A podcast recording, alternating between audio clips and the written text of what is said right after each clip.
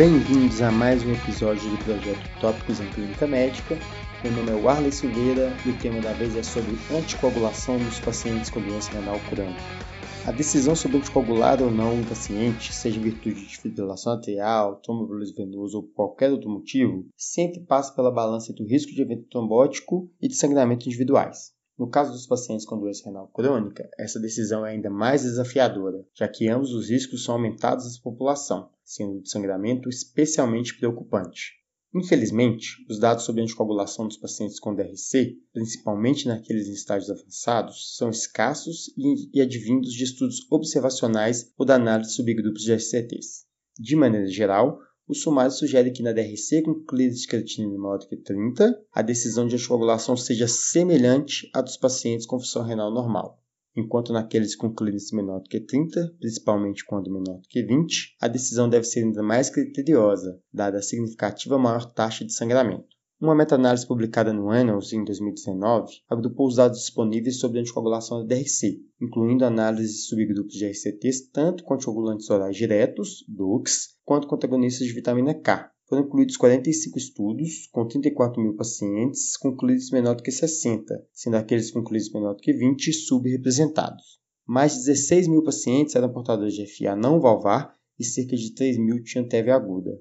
Na análise agrupada dos dados sobre sangramento, Doux em dose plena, ou seja, não corrigida para a função renal, mostrou redução na taxa de AVE hemorrágico com uma redução relativa de risco de 51% e uma tendência à redução na taxa de sangramento maior. Essa diferença passa a ser estatisticamente significativa quando analisados os dados agrupados DOAC tanto em alta quanto baixa dose versus antagonistas de vitamina K, reforçando a ideia de que a dose plena dos DOACs em pacientes com disfunção renal provavelmente represente um risco de sangramento maior do que dos DOACs em dose reduzida, apesar de não ter havido uma comparação direta entre DOACs dose alta versus dose baixa.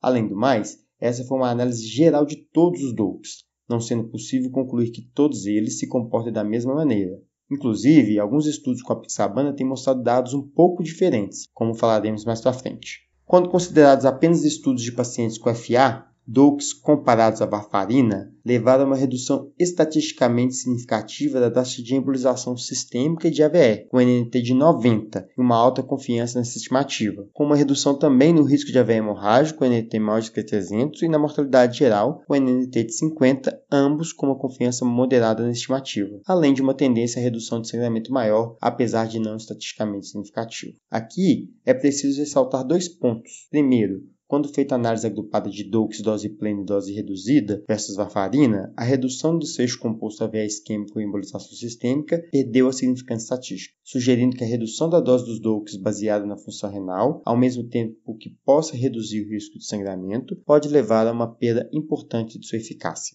Segundo, não foi incluído nenhum outro estudo comparando anticoagulação versus não anticoagular, sendo essa uma dúvida crucial nos pacientes com FA e DRC, especialmente naqueles com clearance menor do que 30. Já nos estudos de TEV aguda, os DOGs reduziram o desfecho composto, recorrência de TEV e morte relacionada a TEV, quando comparado com placebo, sem aumentar o risco de sangramento, apesar de haver uma baixa confiança nessa estimativa. Já quando comparado a antagonistas de vitamina K, os DOCs não mostraram redução seja de eventos trombóticos ou de sangramento. Outro ponto relevante sobre essa meta-análise é que foram incluídos oito trials com um total de apenas 685 pacientes dialíticos, sendo que nenhum desses tinham FA ou TEV aguda. Sendo assim, os desfechos trombóticos analisados nesses trials foram apenas trombose de fístula ou de catéter de diálise, havendo redução naqueles anticoagulados com antagonistas de vitamina K quando comparados a placebo, sem diferença de sangramento entre eles. Nenhum desses trials com pacientes RC dialíticos foi feito com DOACs.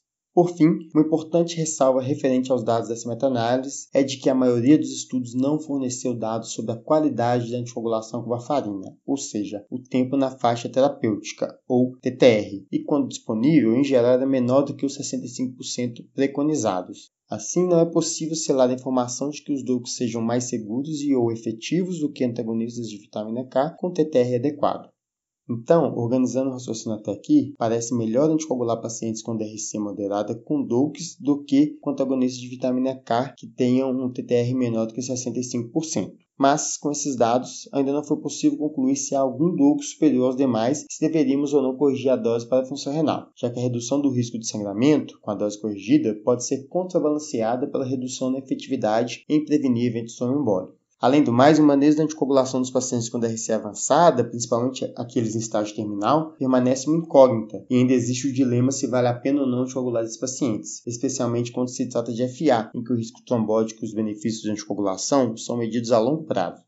Na tentativa de responder essa pergunta, foi feita uma meta-análise de 17 estudos observacionais, publicada no JAMA em abril de 2020, que mostrou que em pacientes com clínice menor do que 15, estando em diálise ou não, a anticoagulação com varfarina aumentou o risco de AVE hemorrágico, com aumento do risco relativo de 46%, sem diferença no risco de AVE isquêmico, mortalidade ou de outros sangramentos maiores. Esses dados ainda não são uma resposta definitiva para essa questão, pois além de uma baixa confiança nas estimativas, a maioria dos estudos novamente não trouxe informações sobre o DTR. Então, a dúvida persiste sobre se devemos anticoagular ou não pacientes com DRC estágio terminal, mas pelo menos os dados apresentados reforçam que, se nossos pacientes com clínicos menor do que 15 não estão alcançando um bom TTR, não deveríamos insistir com anticoagulação com varfarina.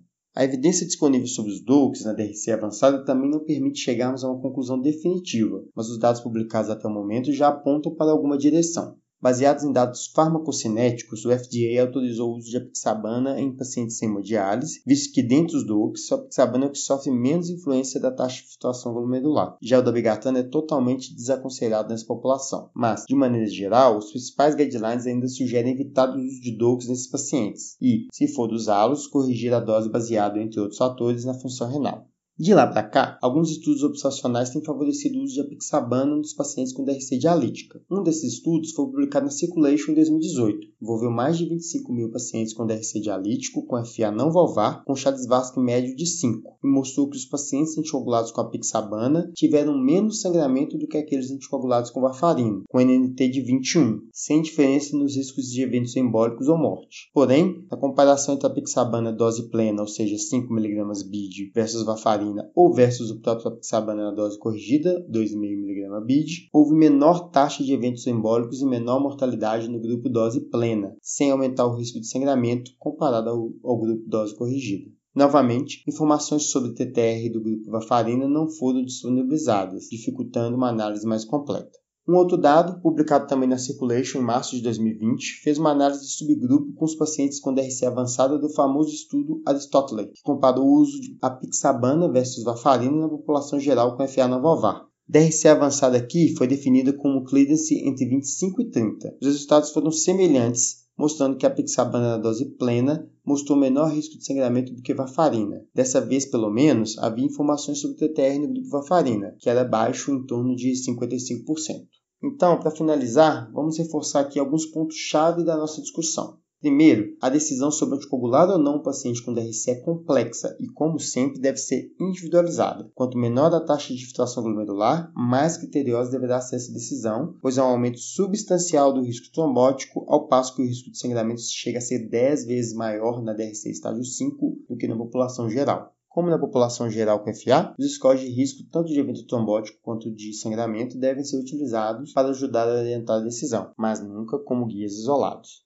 Ainda não sabemos se é seguro anticoagular pacientes com DRC avançada. Além de falhas metodológicas dos estudos, a grande heterogeneidade desses pacientes também dificulta uma conclusão definitiva e generalizável. Mas, uma vez decidido anticoagulá-los, a monitorização de sangramento e da qualidade da anticoagulação deve ser rigorosa. Lembrar de não insistir com varfarina naqueles que não conseguem alcançar um TTR maior ou igual a 65%. Nesse caso, melhor optar por um DOAC mesmo naqueles com clínicos menor do que 30. Com os dados disponíveis sobre pacientes com DRC estádio 4 e 5, ainda não é possível falar que determinado DOAC é superior ao outro, pela ausência de estudos comparando os mesmos. Mas a evidência acumulada favorece o uso de apixabana. Deve-se considerar usar a dose plena, 5mg BID, mesmo nesses pacientes com DRC avançada, pois a correção da dose talvez não impacte no risco de sangramento, mas parece repercutir em uma menor eficácia na redução de eventos trombóticos. Por hoje é isso, espero que tenham gostado do episódio e para mais informações ou perguntas, visita a gente lá no Instagram, arroba Tópicos Podcast. Até mais!